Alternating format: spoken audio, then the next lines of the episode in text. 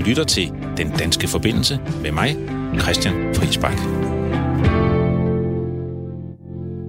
Velkommen til Den Danske Forbindelse, programmet, hvor jeg taler med danskere, der er eller har været ude i verden og ser på, hvordan verden har forandret sig i den sidste uge.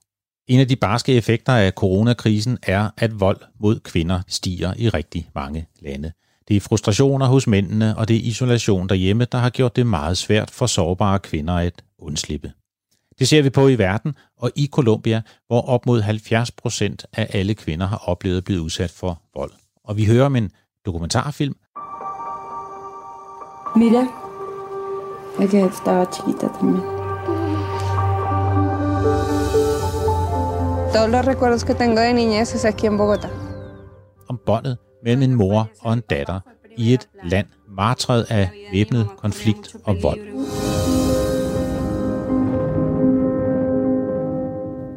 Der er desværre meget, der tyder på, at coronakrisen også kommer til at gå allerhårdest ud over de fattigste lande. Vi ser på en række nye FN-rapporter, der er kommet den her uge, om de sociale og økonomiske konsekvenser af coronakrisen. Og vi snakker med en FN-chef om, hvordan man kan hjælpe, når landene lukker ned. Most egy ideig másképpen kell dolgoznunk, másképpen kell viselkednünk, és mindannyiunknak másképpen kell szerveznie az életét.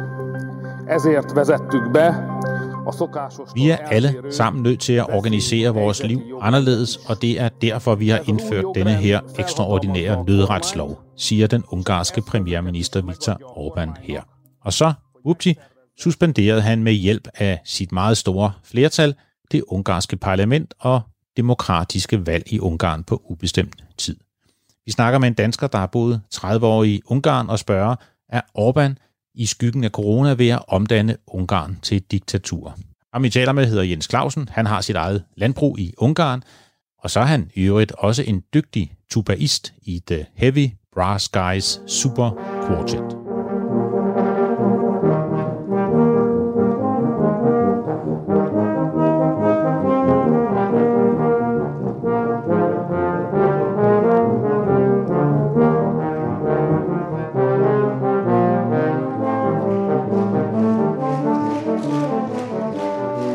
Musik har vi alle brug for i denne tid. Jeg sidder stadig hjemme på gården og laver det her program, og jeg vil sige, det var lige før, der ikke blev et program i den her uge. For i søndags kælvede en af vores køer over en måned for tidlig, og den alt for lille kalv, der kom ud, den var meget, meget tæt på at dø. Den har været både blind og lidt hjerneskadet, så jeg har brugt det meste af ugen med varmeapparater. Jeg har malket ud og givet den mælk med sutteflasker ved hver femte til sjette øh, time, også midt om natten. Så jeg har været ret balret den her uge. Men miraklernes tid er ikke forbi. Det ser sørme ud til, at det bitte skravl klarer den.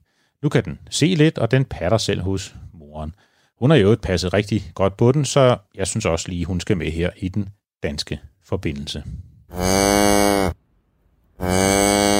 Dejlig med en, ser det ud til positiv slutning i den her tid, selvom det kun er en kalv. Men vi laver radio hjemmefra, både min tilrettelægger Anna Rigas og jeg, så I kan desværre ikke sende sms'er til os. Men skriv endelig en e-mail på den danske forbindelsesnabelag radio4.dk, hvis I har kommentarer eller gode idéer til programmet. Velkommen til den danske forbindelse.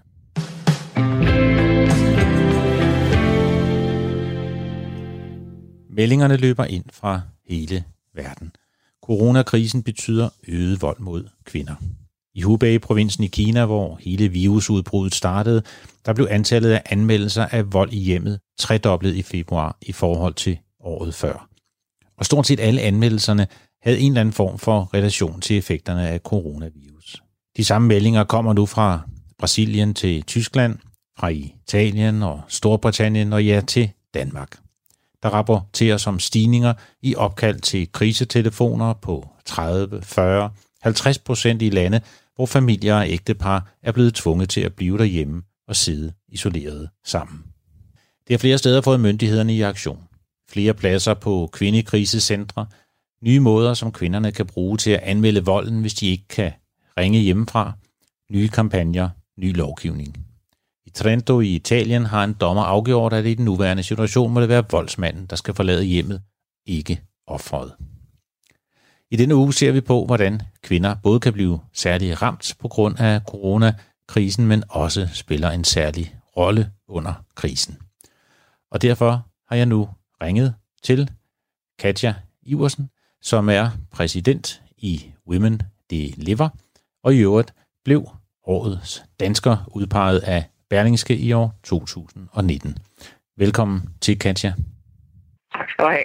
Det strømmer ind med rapporter fra hele verden om øget vold mod kvinder som følge af coronakrisen, drevet af frustrationer og karantæne, indespæring. Er det også noget, I mærker i, i Women Deliver? Altså det, øh, det, det gør vi jo. Øh, vi, vi, vi både læser og hører, og folk kontakter os. Øh, mest fordi vi jo sidder med, med indflydelse forskellige steder, også for, så vi kan få, øh, få sat nogle af de her emner på den, den større politiske agenda. Øh, coronakrisen er jo meget mere end en sundhedskrise. Det er det også, øh, men vi ser nogle konsekvenser nu, øh, som, som vi er nødt til at tage hånd om. Ellers så bliver det meget, meget sværere, når vi kommer om på den anden side. Og hvad kan man gøre for at tage hånd om de kvinder? Altså, altså der er forskellige elementer, ikke? Der er forskellige elementer. Der er både det med, med den øgede vold i hjemmet, øh, der hvor vi, hvor vi ser, øh, ser vold i hjemmet. Det er jo ikke specielt rart. Alle er jo frustreret i den her situation, og så kommer man til at sidde 24 timer i døgnet sammen med den, som, som, som begår overgrebene, øh, hvor, hvor der er frustration på begge sider. Så der ser vi, der ser vi et stort, øh, en stor stigning i det. Øh, og det er i verden over. Øh, vi ser det også i forhold til, at kvinder øh, mange steder er mere sårbare. Øh, 70 procent af sundhedspersonalet verden over, nogle steder op til, i nogle lande op til 90 procent, er jo kvinder. Øh, så de står på frontlinjen nu øh, med, de store, med den store epidemi. Samtidig med, at de så kæmper på hospitalerne og i klinikkerne, så skal de jo også ofte hjem og tage sig af børn og familie bagefter. Og når man så skal ud og handle, og alting er udsolgt, så bliver det bare ekstra hårdt. Ikke? Og samtidig må vi så også sige, at kvinder er jo ikke bare øh, ofre de er jo også nogle af de største kæmpere lige nu. Altså stort hurra til sundhedspersonalet verden over kvinder og mænd. Øh, sikke kamp, de kæmper. Bestemt. Men, men det er rigtigt, at, at i kriser som den her, der kan kvinder blive særligt udsatte, og de har en særlig rolle, og det er jo noget af det, som vi netop har sat fokus på. Men hvis du tænker både på det korte og lidt længere, hvordan tror du, sådan en krise som den, vi går igennem nu med coronakrisen, vil påvirke ligestilling og kvinders rettigheder sådan mere fundamentalt i verden? Det kommer an på, hvad vi gør. Hvad vi ser lige nu, det er, at der er flere mænd, der dør. Øh, og det, det, er jo, det er jo meget trist. Øh, vi ser, at det er kvinderne, der langt hen ad vejen står på frontlinjen, både som, som øh, socialarbejdere, men også som sundhedspersonale. Øh, vi ser, at langt de fleste beslutninger i forhold til corona, de bliver taget af mænd. Der skal flere kvinder med i de beslutninger også. Ellers får man jo ikke det, det perspektiv med på tingene. Vi ser også, at øh, rigtig mange af dem, der er blevet fyret, det er jo ikke alle, der er i den samme situation som Danmark, hvor man er gået ind og har taget hånd om også øh, både øh, arbejdsløse og, og lønnen. Øh, jeg, jeg bor selv i New York, øh, hvor vi har 100.000, øh, altså i 100.000 af folk, der er blevet fyret. Øh, og langt de fleste af de, øh, de, de lavtlønnede her, det er kvinder, og sådan er det også øh, verden over. Så når vi ser på konsekvensen af krisen, så er det jo både en øh, sundhedsmæssigt, det er en økonomisk, og det er en social krise. Øh, og den skal vi være sammen om at, at, at løse. Og derfor skal der også allerede nu fokus på øh, både de sociale og de økonomiske konsekvenser af krisen, så man kan begynde at øh, lægge øh, stenene, som vi skal træde på, når vi skal, når vi skal rette op bagefter. Vi så øh, generalsekretæren fra FN kom ud med en stor rapport i forgårs, der handlede om de sociale og økonomiske konsekvenser af krisen med de første ting, man kan begynde at gøre. Øh, det var godt at se dem, det er godt at se de tanker, men det er også vigtigt, at vi ser kvinder ikke bare som ofre, men også som nogle af dem, der skal være med til at løfte det her. Det har vi set i andre kriser, øh, så øh, lad, lad, lad os skabe noget bagefter, så de ikke falder tilbage i gamle mønstre. Så fra Women Deliver side ser vi det, at øh, der er ikke nogen krise, hvor der ikke også kommer nogle muligheder. Så lad os bygge det samfund, vi gerne vil have. Og det er både i forhold til øh, klima, men det er også i forhold til ligestilling.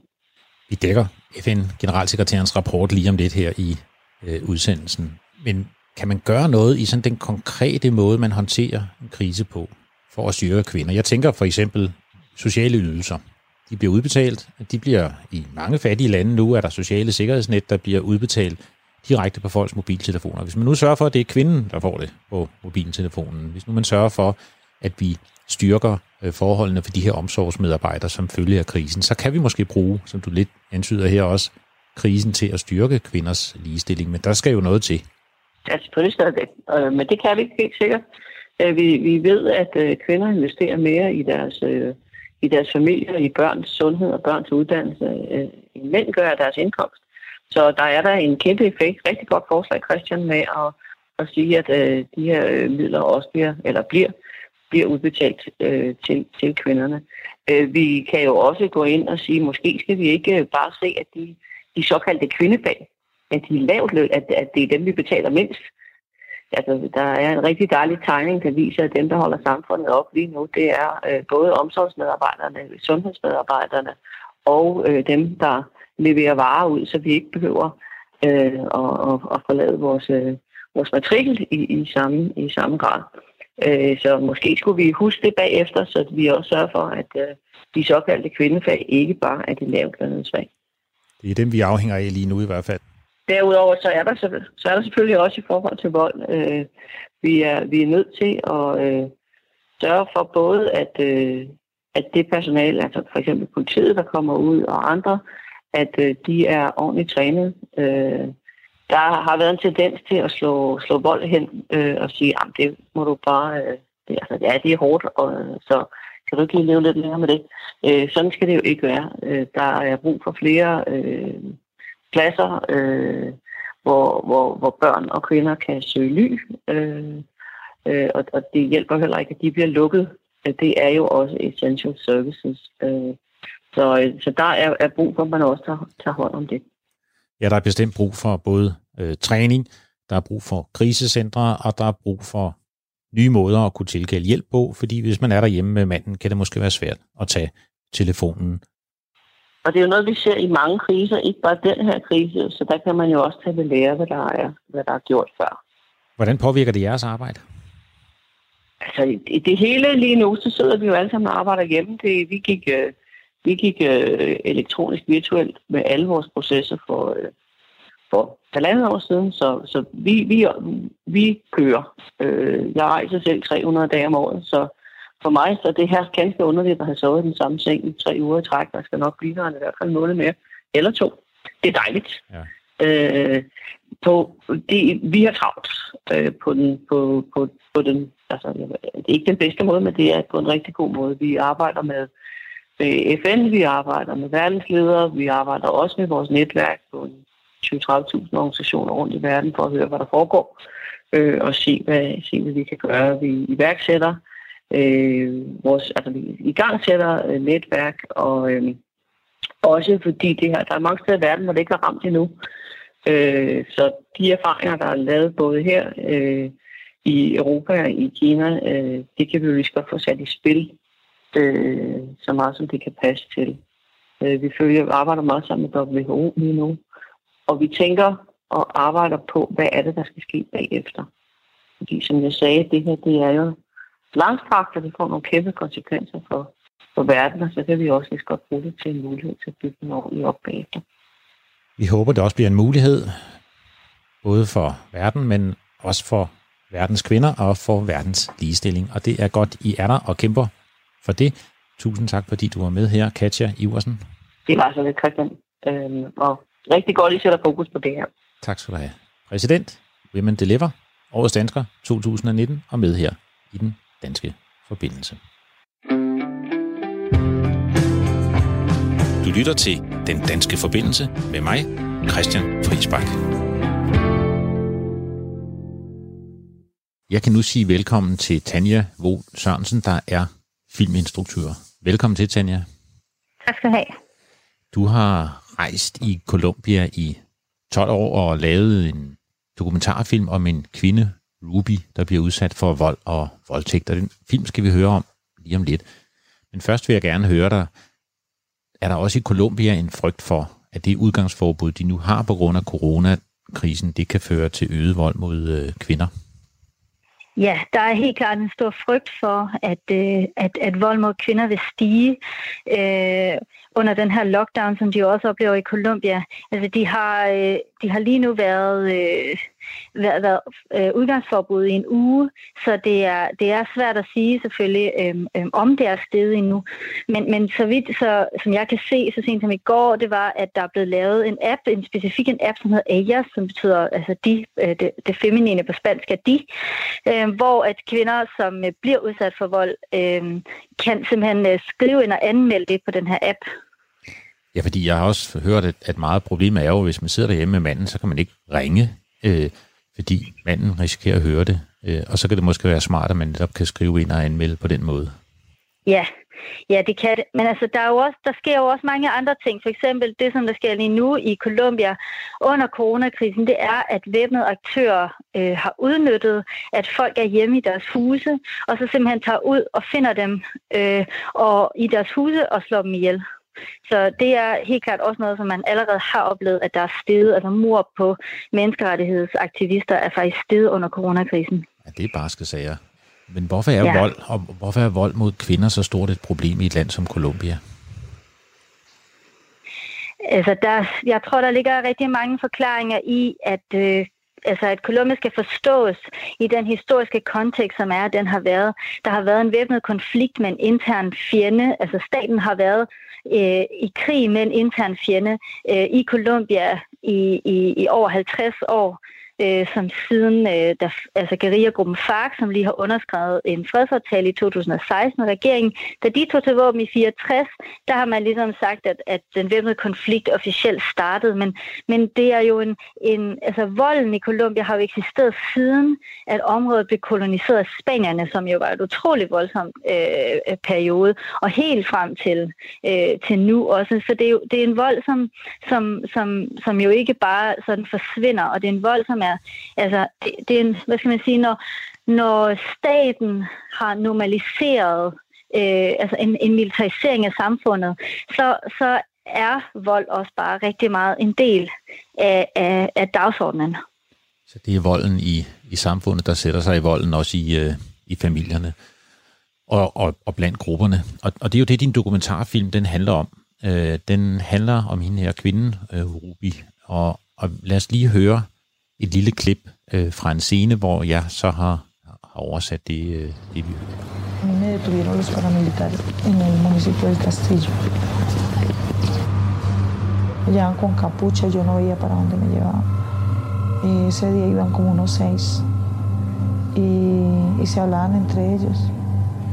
Ellos decían que por fin me habían cogido. Ruby fortæller, jeg blev kidnappet af de paramilitære i El Castillo-regionen. Jeg fik en sæk over hovedet, så jeg kunne orientere mig. De var seks. De talte sammen og sagde, at de endelig havde fået fat i mig. De tog mit tøj og lod mig være nøgen, så de var sikre på, at jeg ikke stak af. De greb mig bagfra og holdt fast i mig, mens de sagde alt muligt. De græmsede på mine bryster og på min skede. Jeg græd og tryllede dem om at lade mig være i fred. De holdt mig og sagde, at de nok skulle få uddrevet min indre kommunist. De oversavlede mig og kyssede mig. Forestil dig den afsky, man føler, når man bliver truet og oversavlet på samme tid. Du kunne bare vide. Jeg kan huske, at min krop dirrede uafbrudt. Jeg måtte bare knytte næverne og finde en udvej. Til sidst hjalp en af dem og med at flygte det er en rigtig barsk scene, øh, som vi hører her fra din film. Hvem er, hvem er Ruby? Altså Ruby er en øh, menneskerettighedsaktivist, som har altså, dedikeret hele sit liv til at kæmpe for øh, for sårbare communities i Colombia, altså især for, for, for jordløse bønder, øh, for kvinder, for fordrevne folk, øh, som alle sammen er, er ofre af den her væbnede konflikt. Ja. Og nu skal vi jo ikke afsløre hele handlingen, men, men hvad handler den om? Handler den om hende, eller kampen, eller... Ja, altså det, som jeg synes var spændende med, med Ruby, det var jo, at, at hun er den her utrolig dedikeret og seje øh, menneskerettighedsaktivist, men som har betalt en, en utrolig høj pris for, for den, den kamp, som, som hun har kæmpet hele sit liv. Og, og en af de konsekvenser, det er datteren. Datteren bor i eksil øh, og, og, og er rigtig, rigtig træt af, af, af, af de konsekvenser, som hun, hun har levet med. Så filmen handler simpelthen om, om, om mor og datter, som, som forsøger at, øh, at tilgive fortiden øh, og, og finde en vej frem i den her nye øh, øh, fredsproces, som, som Colombia ja. er i. Og den, og den handler så derfor også om, om kampen mod volden. Og, og det har du så også prøvet at både sætte dig ind i og, og se på. Hvad, hvad skal der til, for at vi kan ændre de her statistikker når det gælder vold mod kvinder i et land som Colombia? Ja, så der er jo mange former for vold mod kvinder i Colombia. Der er jo både, altså de, hvad skal jeg sige, der er jo øh, utroligt højt antal af, af de her kvindemor øh, eller, eller femicides øh, i Colombia. Øh, men der er jo også som, som Ruby, som er øh, altså politisk motiveret øh, vold øh, og drab, men hvor at det specifikt går ud over hende på en, på en meget bestemt måde med overgreb, fordi hun er kvinde. Men, men det, det ligger jo også... Øh, Altså, det er jo, det er jo en, et udtryk for en, et utroligt ulige samfund også, hvor, hvor, hvor kvinder jo ikke bliver, altså det er sværere for kvinder at få ordentlige forhold og lønforhold og sådan noget. Så, så jeg vil sige, at det som der er vejen frem, jamen det er folk som Ruby. Det er kvinder, øh, feministiske grupper, kvindebevægelser, øh, aktivister, som stiller sig op øh, på trods af, af, af, af alt det, som, som, som de risikerer, men stiller sig op og kræver, øh, at, øh, at tingene skal ændres. Ja. Og det sker heldigvis, siger du, og har du fortalt mig jo. Det sker, og er, der er en bevægelse, en i hele Latinamerika nu. Den startede i Chile, men det er nu blevet en latinamerikansk, endda global bevægelse med kvinder, der siger nej til vold og til overgreb. Og de samlingspunkter for dem i Latinamerika, det er blevet en protestsang. Den spiller I lige lidt af her. Den, øh, den stammer fra Chile.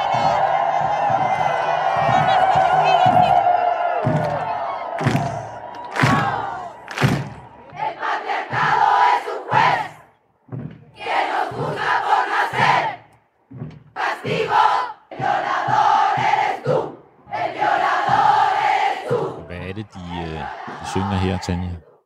Ja, så det her det er jo den sang, som startede fra den her feministbevægelse i, i Chile, og, og sangen hedder jo Un violador en tu camino, som, som betyder øh, en, en, en voldtægtsperson på din vej.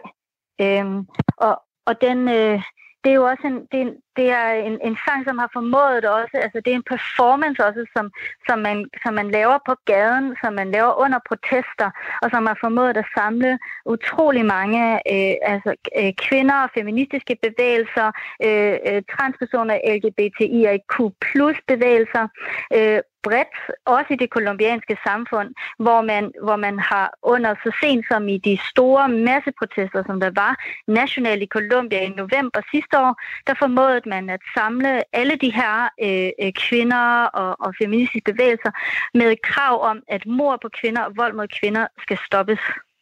Det er et vigtigt budskab, øh, og det er et budskab, der måske desværre bliver endnu mere brug for i den her tid med coronakrisen. Tusind tak, fordi du vil være med her hos os, Tanja. Selv tak. Tak fordi I har mig.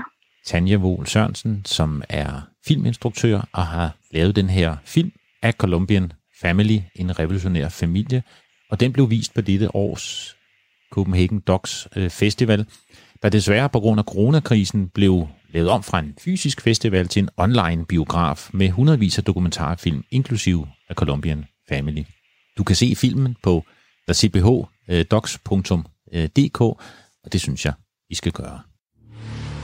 A total now of 49 people have been killed. Well, Greenland, I don't know, it got released somehow. It's just something we talked about. Denmark essentially owns it. И люди в Африке, либо во многих азиатских странах хотят жить на таком же уровне достатка, как и в Швеции. Across the world, in dozens of countries, protesters have taken to the streets.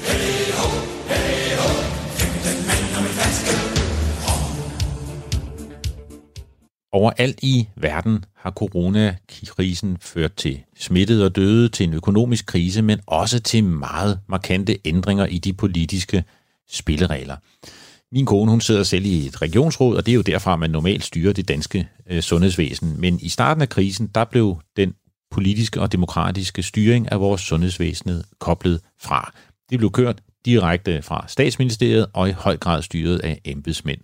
Folketinget vedtog historiske lovpakker med store indgreb i den personlige frihed og i hele samfundets organisering. Hasteloven gav mulighed for tvangsbehandling for forbud mod forsamlinger på mere end 10 personer, og det har jo været beføjelser, der normalt ville være blevet meget, meget hæftigt diskuteret som udemokratiske og på kant med vores retssystem. Magten, beslutningerne blev flyttet meget hurtigt endda uden at politikerne kunne nå at gennemføre de normale høringer og processer, men alle bakkede op, fordi det var nødvendigt. Vi havde tillid til hinanden. Vi vidste, at det var midlertidigt. Og vi havde tillid til embedsmændene. Og det har faktisk været fascinerende for mig at følge med i, også mm, lidt gennem min øh, kone, øh, hvordan det her tillidsbaserede danske system, det har rykket. Der er blevet holdt hundredvis af møder mellem embedsmænd. De har ikke engang lavet dagsordner, de har heller ikke taget referater, men de har taget store beslutninger, og også store økonomiske beslutninger, der er købt ind og omprioriteret for milliarder af kroner. Uden at politikerne i virkeligheden øh, blev spurgt. Det skulle gå hurtigt, og det gjorde det, og vi stolede på hinanden. Men nu er det her politiske og demokratiske niveau, styringen langsomt, men sikkert ved at vende tilbage. Den demokratiske debat er på vej tilbage. Det var en helt særlig situation. Men det her med det midlertidige og tilliden, det gælder måske ikke i alle lande. Øh, Et særlov, i Danmark der havde særloven jo en solnedgangsklausul, det vil sige, den udløber automatisk 1. marts 2021, hvis ikke den bliver forlænget. I Ungarn, ja, der er billedet lidt noget andet, og der er mange, der er bekymrede for, om den ungarske premierminister Viktor Orbán, han nu i lyset, eller i skyggen, øh, tror jeg, man måske skal sige, at coronakrisen er ved at afvikle demokratiet. Øh, fordi selvom der er drastiske midler overalt i alle lande af politikere, så er Ungarn alligevel gået skridtet videre end mange andre lande. Der er nemlig vedtaget en nødretslov med et stort flertal af de ungarske parlament, det skal man huske at sige. Men den nødretslov, den gør det øh, øh, muligt for premierministeren og hans nationalkonservative Fidesz øh, regering øh, at forlænge det her på ubestemt tid og lede landet per dekret. De skal ikke spørge parlamentet om lov, før der kommer nye love eller afskaffer gamle. De kan fængsle personer i fem år, hvis de spreder falske nyheder om coronakrisen. Der kan ikke afholdes valg, så længe den her lov den står ved magt. Og noget af det, som kritikerne hæfter sig mest ved, det er, at i modsætning til den danske lov, så er der ikke en udløbsdato, en solnedgangs, solnedgangsklausul på den her lov. Den bliver kun lavet om, hvis to tredjedele af parlamentet stemmer for i Ungarn, og hvis Viktor Orbán han skriver under. Så Mm. Er der grund til bekymring øh, for demokratiet i Ungarn? Øh, Viktor Orbán har jo længe været øh, en enfant terrible, øh, som det vist hedder. Øh, lidt en øh, bullerbasse, når det gælder øh, demokrati i Europa. Og han har, siden han kom til magten, indført den ene udskilte reform og lov efter den anden, hvor han har stikket universiteter, pressen, ytringsfriheden, og han er blevet kritiseret af mange herunder EU. Men øh, hvordan opleves det her i Ungarn? Er der bekymring for, at Ungarn er ved at blive et diktatur? For at finde ud af det, har jeg nu ringet til Jens Clausen. Velkommen til. Jo, tak. tak. Du har boet 30 år i Ungarn. Du har øh, fem børn, og du bor på et lille landbrug 200 km sydvest for Budapest. Øh, det er rigtigt, ja. Ja, og, og Tak fordi øh, du vil være med. Altså, jeg skal lige høre, hvordan kan det være, at man ender 30 år i Ungarn? Men øh, jeg blev gift hernede og fik børn, og øh, jeg var hernede allerede i 86. Og så, så tager jeg at sige, at jeg bliver hængende, men, men jeg kan godt lide at være her. Jeg synes, det er et godt klima. Der er, der er sket mange spændende ting, og det gør det stadigvæk. Og så den måde, som øh, jeg ønsker at leve på, det, det, det kan fuldføres med et meget lille, sparsomligt spartansk landbrug, og så, og så, så det også ligesom har lov til at kende to kulturer, mere eller mindre. Ja. Nå, jeg har også et, øh, et, et, et landbrug, øh, og øh, ja, så det kunne vi snakke længere om, men det må vi heller lade være med, fordi vi skal tale om ja. coronaloven i Ungarn. Og hvordan er I påvirker af corona, det må du lige fortælle. I første omgang, så blev det jo ikke sådan taget helt alvorligt, altså når vi snakker, vi snakker i begyndelsen af marts måned, men så lige pludselig, så rykkede det. Og det, som jeg synes er interessant her, det er, at, øhm, at folk selv har kunnet leve op til de ting, som man burde gøre, når vi er i sådan en situation. Altså, der er folk, der, der bliver hjemme. Det bliver selvfølgelig sagt, altså man påpeger, at man bør blive hjemme, men der har ikke været lov for det. Det er først fra den 28. marts, hvor det blev en form, ikke en udgangsforbud i den forstand, men man fik at vide, at det var visse ting, man ikke skulle gøre, og man kunne fortsat tage på arbejde, men til trods for det, så ser jeg en stor frivillighed i, at folk selv har taget restriktioner for, hvor meget de vil flytte sig rundt. Og øh, vi tager hensyn til hinanden i butikkerne. I en mindre by på øh, 25.000 mennesker er, er næsten også lukket ned, og, og folk tager vare på, på sig selv og på sin omgivelse. Og det, det er mere eller mindre frivilligt. Selvfølgelig blev skolerne lukket den, øh, jeg mener det var den 16. marts, og det var sådan lidt underligt, fordi det blev meldt den øh, om fredagen, hvor de så blev lukket den øh, om mandagen. Ja. Det vil sige, at øh, lærerne havde en, en weekend til at få lavet om til, øh, til online undervisning. Og selvfølgelig var man da lidt sur over det, at man, det kunne man godt have fået at vide torsdag i stedet for, men, men, men det gik også igennem. Altså folk ligesom, de, øh, de bider i det sure æble, og så, og så, og så, så gør man så de ting, som man synes er mest rigtigt. Ungarn er jo men, også et land, der historisk har været igennem nogle meget store øh, udfordringer, man må sige. Men, men det her med demokratiet, det er det, jeg skal høre dig lidt om. Øh, nu er parlamentet jo stort set suspenderet. Øh, hvad siger dine ja. venner? Hvad siger din familie? Ja, det siger, siger man du? det her. Det, siger vi. Det, det får vi også se. Det får vi også se. Altså, der, der, øh, hvis jeg vil holde en linje, der siger, at den 19. 19. marts var det et interview med Mihai Varga, som, var, som er finansminister. Og der begyndte de sådan at stikke lidt de her med, om, om det skulle ske noget på finansloven. Og det kunne han jo ikke sige, at det skulle det helt sikkert. Men han kunne sige, at hvis det blev nødvendigt, så blev man nødt til at tage nogle beslutninger i, i Fidesz i partiet, og så skulle det så fremlægges øh, regeringen, og derefter ville det så blive fremlagt i parlamentet. Og det sagde han den 19. Mm. Det vil sige, at han, han må gå ud fra, at man vil få en form for parlament, som stadigvæk vil fungere. Og det, som jeg tror er vigtigt her, det er, og, og det er også det, der giver noget fnider, det er, at man, man ved ikke rigtigt, hvor grænsen ligger mellem de love, som skal være, som er i forbindelse med corona, som skal ændres, og, og, og de tiltag, det skal være, og så det, det ellers vil være, fordi jeg kunne jo godt forestille mig, at en finanslov også kunne blive kaldt en, en, en krisesituation. Og, ja, præcis. Men, men hvad siger hvad, hvad siger parlamentet dernede og oppositionen? Øh, har de ikke, og, og, og de folkelige organisationer, og sådan, har der ikke været store protester mod den her lov? Jo, altså det har jo selvfølgelig været den der elektroniske underskriftsindsamling på 100.000 øh, underskrifter. Men oppositionen bliver jo nødt til at sige, at, øh, og det er nok lidt der, vi skal hen i, det er den måde, man, man fremlægger tingene på. Altså oppositionen bliver så nødt, selvfølgelig nødt til at sige, at det går vi ikke med til, at der ikke er, der ikke er en afslutning, en dato på en afslutning. Og de har foreslået tre måneder. Og, og det kunne regeringen jo sådan set godt have sagt nok, okay, vi får tre måneder, og så gør vi så det. Men der er problemet med en, en mand som Orban, at han er jo ikke han er jo ikke særlig fri, og han kan ikke gøre det, som det passer ham, fordi han skal holde sit bagland, bagland i orden hele tiden. Og der er, det en, der er noget, der siger, at, øh, at øh, han tør ikke tabe ansigt. Det vil sige, at han bliver nødt til at gå planken ud hver gang, der, er, der, skal, laves, der skal sættes noget i gang igen. Men... Og så er der så sådan en, en, en lille frisk gen, jeg har skrevet ned her. Det, man bestemmer over, er, man styrer der. Altså, Orban, han har det problem med, med, med sig selv, det er, at han, han, han, han kan faktisk ikke gøre, hvad det passer ham. Fordi hvis han har lavet et, et kompromis med, med oppositionen, så vil han nok få lidt at vide hjemmefra, eller fra, fra folk på gaden, hvad i alverden det er for noget, han er begyndt at forhandle med med oppositionen, som, som er kommunister og landsforrædere, som man normalt hører, øh, de bliver kaldt for at være, og det bliver de også kaldt nu. Øhm, det, det, det tillader den politiske tradition i Ungarn ikke, og det er lidt synd. Og det er nok der problemet ligger. Man kan ikke tabe ansigt.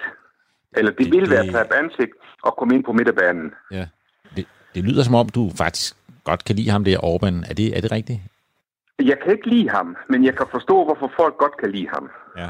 Fordi EU har jo virkelig været kritiske, øh, og Danmark har været med ja. til at skrive et brev og, og så videre. Så, ja. Men du deler ikke helt der den... synes jeg, det er pænt, jeg afbryder, der synes jeg, det er pænt gjort, at de konservative nu siger, at de vil ikke have med i stuen længere. Det kunne man også gjort for lang tid siden. Ja. Men du er ikke så bange for, Ja, at, det kunne man godt. at vi er på vej til et uh, diktatur? Det, jeg tror ikke, altså der må vi være ærlige, altså en politiker i Danmark gør det jo ikke for Ungarns skyld. En politiker med sådan en udtalelse, en, en politiker i Danmark gør det for sit eget lands skyld. Det vil sige, at man ikke vil være upopulær på at samarbejde eller sidde i stue med en, som hedder øh, Viktor Orbán. Ja. Det er derfor, man gør det som politiker i Danmark. Det kan vi lige så godt slå fast, og det synes jeg også er i orden. Og, det, og så gør man det, og så gør man ikke mere ved det. Man melder ud, det kan vi ikke være med til, og vi synes, det er forkert, og så må vi så se, om vi kan få de andre med på den. Ja. Det er politik. Og det er jo ikke... Øh, og, og så må vi så se, om, om øh, rent, rent juridisk det kan holde, den holder tæt, den lov, Øh, han er kommet med, eller med de tiltag, han er kommet med. Og det er jeg ikke i stand til at udtale mig om. Hvis man følger med i det ungarske, så er det også svært at forstå, om, om, om, om, om han har gået over stregen, eller om han ikke gør det. Men det der er sikkert, og det er, at det er et spørgsmål om kommunikation. Og, og, og øh, hvis, hvis jeg sådan tænker mig en lille smule om, så, og man hører lidt, og man læser lidt, så, så kunne jeg forestille mig, at det vil blive udskrevet et valg inden 2022, fordi at man ikke øh, vil være i stand til at få en popularitet efter en, en kommende krise, økonomisk krise, som alle lande vil komme i, så vil det måske bedre ligesom at få øh, overstået coronavirusen, og så med det samme gå i gang med en valgkamp og se, hvor dygtige vi har været, og så få mandat til at lave en forfærdelig hård øh, krisepakke, som, som nok skal komme i. Det kommer jo nok først de rigtige økonomiske problemer. Jeg kunne forestille mig, de, de kommer 2022, 2021, og der, vi er jo næsten derhen. Vi er jo næsten derhen. Og så kommer demokratiet, som du Så- siger, måske alligevel tilbage, og så kommer der et valg, og så får vi det øh, Ja, demokratiske. det, det, det, ja, det er jo ligesom, når man spiller, når man spiller mølle, altså så, så man har svigtmølle, det vil sige, det er uanset, hvor man flytter brikken, så, så, så får man tre på en stribe. Og det vil så sige, at han har sat sig i en situation nu, hvis han siger til parlamentet, nu lukker vi op igen, så er han held igen. Så vi håber, at demokratiet også bider sig øh, fast i Ungarn øh, igen, og at vælgerne i sidste ende får lov til at bestemme. Og, og, øh, og, og vi kunne have talt om mange ting. Vi kunne have talt om landbrug. Øh, du har faktisk lavet et program sammen med Søren Ryge. En gang har du fortalt os, det skulle vi måske også have talt om. Men vi slutter med en ting, som jeg synes er meget fascinerende, og det er, at du spiller tuba i The Heavy Brass Guys Super Quartet. Så tusind tak til Jens Clausen. Vi hører lige lidt tuba. Det er mig, der takker.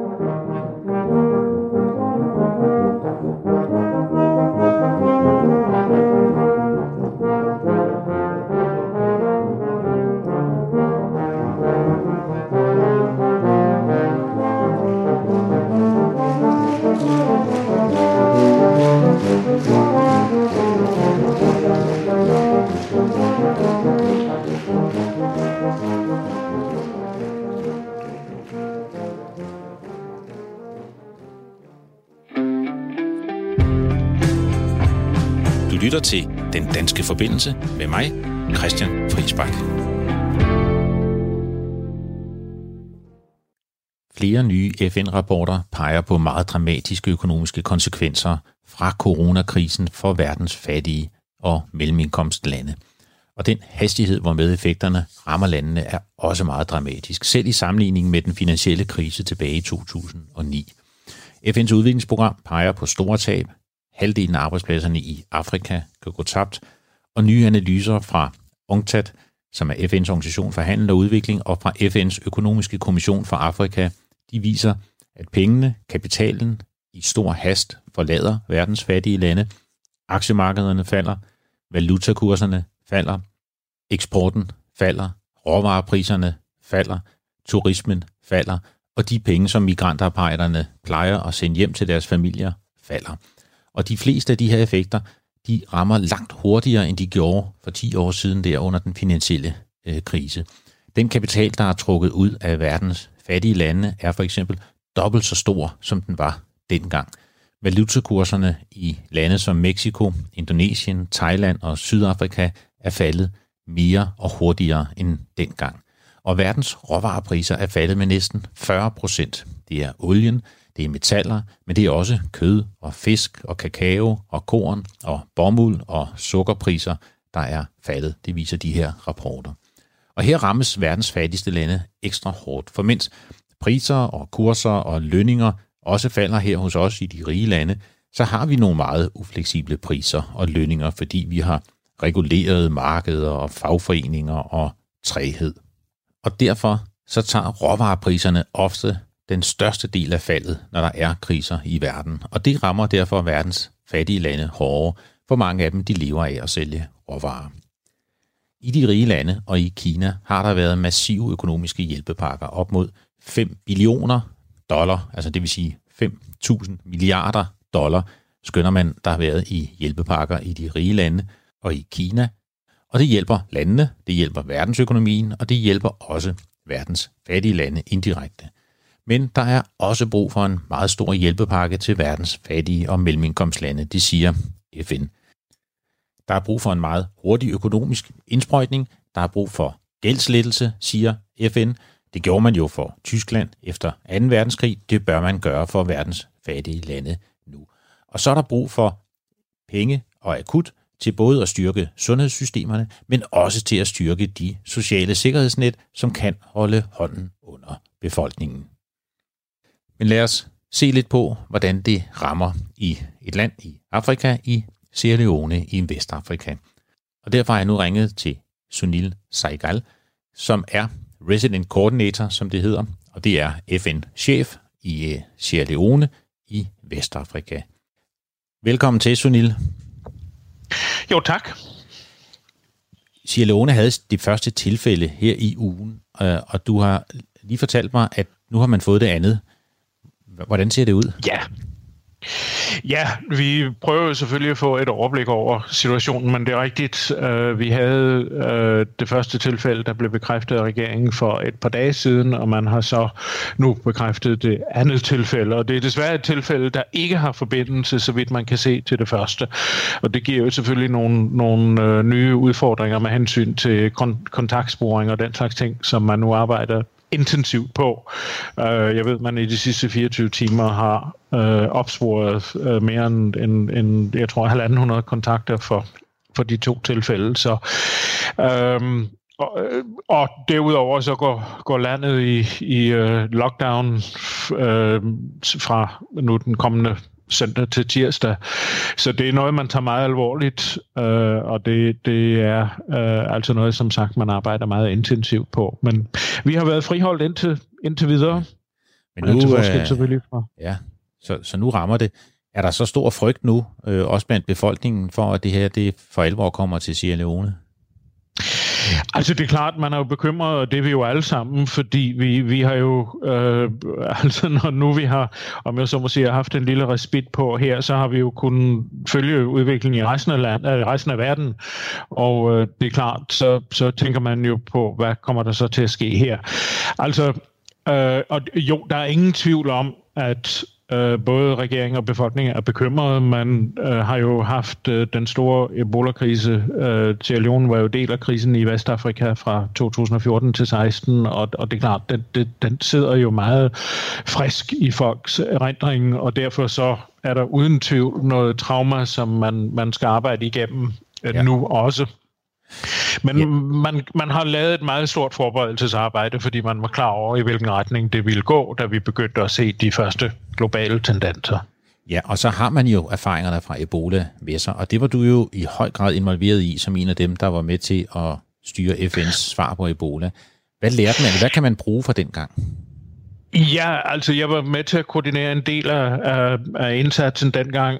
Øhm, jamen man kan jo for det første øhm, har, har, har lært en hel del med hensyn til beredskabet, at det er noget, der er, der er vigtigt at forberede. Dels så, så, så skal man jo selvfølgelig forberede sundhedssektoren på, at der kan komme en spidsbelastning. Det har vi jo også set fra, fra resten af verden, at det kan gå meget hurtigt, øh, og det forventer man også her. Men så er der jo også, hvad skal jeg sige, hele den offentlige kommunikation og forberedelsen af befolkningen, og jo især netop fordi det er en befolkning, der har været igennem meget, ikke bare med Ebola, men man havde jo også en, en, en, en borgerkrig her i, øhm, i 90'erne, der har sat sine spor. Ja. FN har jo haft meget fokus her i ugen på de økonomiske konsekvenser for verdens fattigste lande. Øh, kan I allerede se tendenser til, at det også rammer Sierra Leone? Det, det er der ingen tvivl om, og det er også noget, man er, øh, man er klar over, og man er begyndt at forberede sig på. Altså alene det, at vi har haft en nedlukning af, af indrejse øh, nu i et par uger, øh, det, det, det gør jo selvfølgelig, at, at alt, hvad der hedder turisme og så videre, det, øh, det, det stort set lukker ned. Øh, vi kan stadigvæk få fragt ind gennem havnen, så forhåbentlig så kommer der ikke den store indvirkning på, på fødevareforsyninger, men, men øh, man forbereder sig. Det, man, forskellen fra Sierra Leone og mange lande i, i, i Afrika og så til for eksempel den vestlige verden, er jo, at en meget stor del af økonomien her falder under det, man kalder den uformelle økonomi. Og det vil sige, at folk lever fra hånden og i munden, og derfor så har man ikke de, de sociale sikkerhedsnet, som man har i andre dele af verden. Uh, og det kræver jo, at man begynder at, at, at, at planlægge, hvordan man øh, kan hjælpe folk, der ikke øh, ellers har det store øh, at rute med. Ja. ja, lige præcis, fordi det er jo nu, der er jo en råvareeksport fra Sierra Leone, og den bliver øh, selvfølgelig ramt. Det er jernmalm, det er titanium, det er kakao, der falder priserne. Så den formelle økonomi bliver ramt, men som du siger, så er den uformelle økonomi og det er jo lærer langt de fleste. De arbejder småjobs på gaden, sælger lidt tomater, eller cassava, eller, øh, eller tandpasta. Og, og, og det er der, den rammer rigtig hårdt. Fordi hvis de bliver sendt hjem nu her bare i tre dage, øh, de har ikke meget at stå imod med, er der så et socialt sikkerhedsnet, som kan træde kraft og, og give dem øh, en kompensation? Det, det er øh, bestemt det, vi arbejder på. Nu, nu kommer den her, de her tre dage, det så bliver så to arbejdsdage, øh, lidt, lidt, lidt hurtigere, end vi nok havde forudset. Øh, jeg forestiller mig, at øh, regeringen gør det simpelthen for at, ligesom at kunne have ro til at nu spore de her kontakter, som jo så er så kritisk, når man øh, i opfølgningen af, af tilfældene, især selvfølgelig nu, hvor vi kun har et par tilfælde. Men, men det er klart, selv et par dage kan få den store indvirkning på nogen, der, der, der, der lever af en daglig løn og øh, ikke har mere end lige til at kunne brødføde sig selv, og måske forhåbentlig sin, sin familie. Um, så det er noget, vi i FN og med Verdensbanken og, og øh, IMF og andre arbejder på, ligesom for at få øh, bredt det net ud, så, så vi kan undgå, hvad vi så under Ebola-krisen, netop at det var den del af befolkningen, der, der led. Øh, fordi, ja, når markeder Altså bare, når folk ikke kommer på markedet og ikke går i forretninger og så videre, så er det øh, den slags mennesker, der, der, der lider den største nød. Ja, og jeg er stor tilhænger, det vil jeg så godt afsløre her, af sociale sikkerhedsnetter. Der er jo mange lande, der har fået indført det, hvor man simpelthen kan overføre Altså selv mange fattige lande kan overføre et kontantbeløb til folks mobiltelefoner, og endda måske til kvindernes øh, mobiltelefoner. Men det kan man ikke i Sierra Leone øh, endnu, kan jeg forstå, men, men man har brugt det under Ebola-krisen til sundheds... Ja, altså rent teknisk kan det, kan det, kan det bestemt lade sig gøre, fordi øh, vi, vi øh, netop fra FN's side støttede faktisk øh, den slags netværk under Ebola-krisen, hvor det jo galt om, og, øh, som det også gør nu, at holde afstand øh, og derfor så ville man øh, undgå, at, at øh, folk skulle øh, komme for meget til storbyerne og for, for penge og så videre. Men det er netop, der, dengang var det især de øh, sundhedsarbejdere, der arbejdede på at, at dæmme op for øh, Ebola-krisen, der kunne få deres penge. Altså det var også et sikkerhedsnet for dem, at de kunne få øh, den betaling, de nu skulle have. Så det kan man. Det, det kan man. Det, det, det kræver jo så, at vi øh, nu, og det er vi i gang med at se på med banker med regeringen og så videre, at, at øhm, øh, fordi der skal jo nogle ressourcer til selvfølgelig for at, at, at kunne give folk øh, den slags understøttelse. Ja. Jeg håber, det kommer til at lykkes. Øh, bare til sidst her. Øh, hvad med dig selv og, og FN? Øh, kan I rejse, hvis I bliver syge? Uh, ja, nu som jeg sagde, så har man, så har man lukket for, for flytrafikken uh, i princippet et par måneder. Uh, nu må vi se, hvordan det så kommer til at gå. Uh, vi er jo også afhængige selvfølgelig af, af flyselskaberne. Uh, men men uh, nej, det er klart, vi har jo nogle beredskaber i øhm, øh, på plads, også for vores egne medarbejdere, fordi vi, jo, vi er her jo for at udføre et stykke arbejde, og øh, det kan jo ikke nytte noget, at, at, at vi bliver syge, og vores medarbejdere bliver syge, så dem forsøger vi at tage os af på den bedste måde, og inklusiv øh, og, og forsøge at kunne få dem ud, hvis der skulle blive brug for det, så de kan få den, den rette behandling. Ikke kun for, for, for coronavirus, men jo også for andre ting, fordi når man har et, et skrøbeligt sundhedssystem, så kan det jo blive et, et problem at få anden form for behandling, øh, hvis ressourcer bliver draget over til øh, nu indsatsen mod, mod coronavirus. Så jo, vi forsøger at passe på, på vores egne folk også, det gør vi bestemt. Ja, og det var det, du sagde til mig, da vi talte før. Det er lidt ligesom, når man er ude at flyve. Man skal først tage ilmasken på selv, fordi hvis I ikke kan fungere, så kan I heller ikke hjælpe andre. Men, Lige præcis. Men held Lige præcis. Men held og lykke med indsatsen dernede. Vi håber ikke, det bliver for alvorligt for Sierra Leone øh, og for jer, og tusind tak, fordi du var med her i den danske forbindelse. Jamen, selv tak, og tak for interessen. Sunil Saigal, FN's Resident Coordinator, det vil sige FN's øverste chef i Sierra Leone i Vestafrika. FN's generalsekretær Antonio Guterres lancerede her i ugen en global handlingsplan for, hvordan verden bør samarbejde for at undgå de store sociale og økonomiske problemer som følge af coronavirus. Og det er lige fra flere penge og mere handel og mere forskning og stærkere partnerskaber og stop for konflikter. Der er i rapporten ikke mindst fokus på de særligt sårbare grupper og på børn og unge. Der er 165 lande nu, hvor skolerne er lukket. Der er 1,5 milliarder børn og unge, der ikke kan komme i skole eller på universitetet. Og i mange fattige lande kan de ikke få den undervisning over internettet. Mere end 300 millioner øh, af de her børn, de var vant til ikke bare at komme i skole, men også få skole med. Det får de heller ikke længere. Og der er voksende arbejdsløshed i rigtig mange lande. Det rammer de unge særlig hårdt. Der er al mulig grund til at styrke vores samarbejde for at undgå de her sociale og økonomiske konsekvenser, det siger FN's generalsekretær. Og den opfordring, ja, den giver vi meget gerne videre her i den danske forbindelse. A total now of 49 people have been killed. Well, Greenland, I don't know, it got released somehow. It's just something we talked about. Denmark essentially owns it. И люди в Африке, либо во многих азиатских странах хотят жить на таком же уровне достатка, как и в Швеции. Save Hong Kong! Save Hong Kong! Across the world, in dozens of countries, protesters have taken to the streets.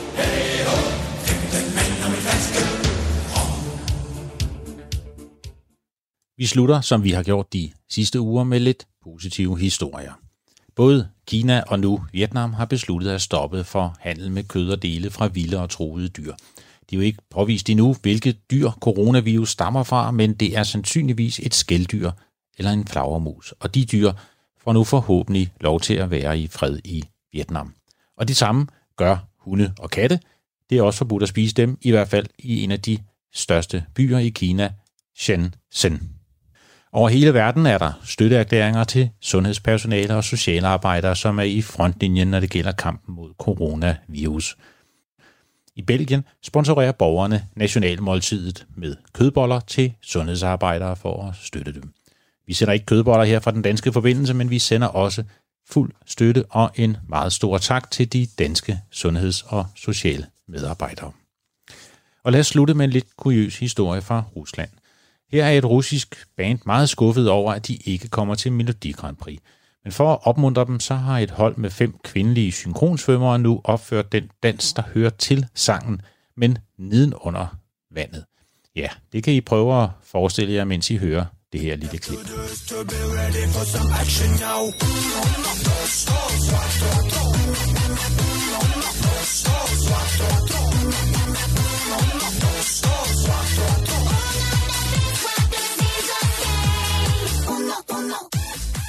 Det var den danske forbindelse for i dag. Tak fordi I lyttede med. Tak til min tilrettelægger Anna Rigas og til redaktør Line Julbrun. I er som altid velkomne til at skrive til os, hvis I har idéer eller kommentarer eller historier eller danske forbindelser ude i verden, som I synes, vi skal tale med. Skriv til os på den danske forbindelse radio4.dk. Du lytter til Den Danske Forbindelse med mig, Christian Friisbak. Tak for nu. Godt helbred til alle. Og så må jeg vist hellere ud og se til kalven. Maskot hedder den i øvrigt. Nu er der nyheder her på Radio 4.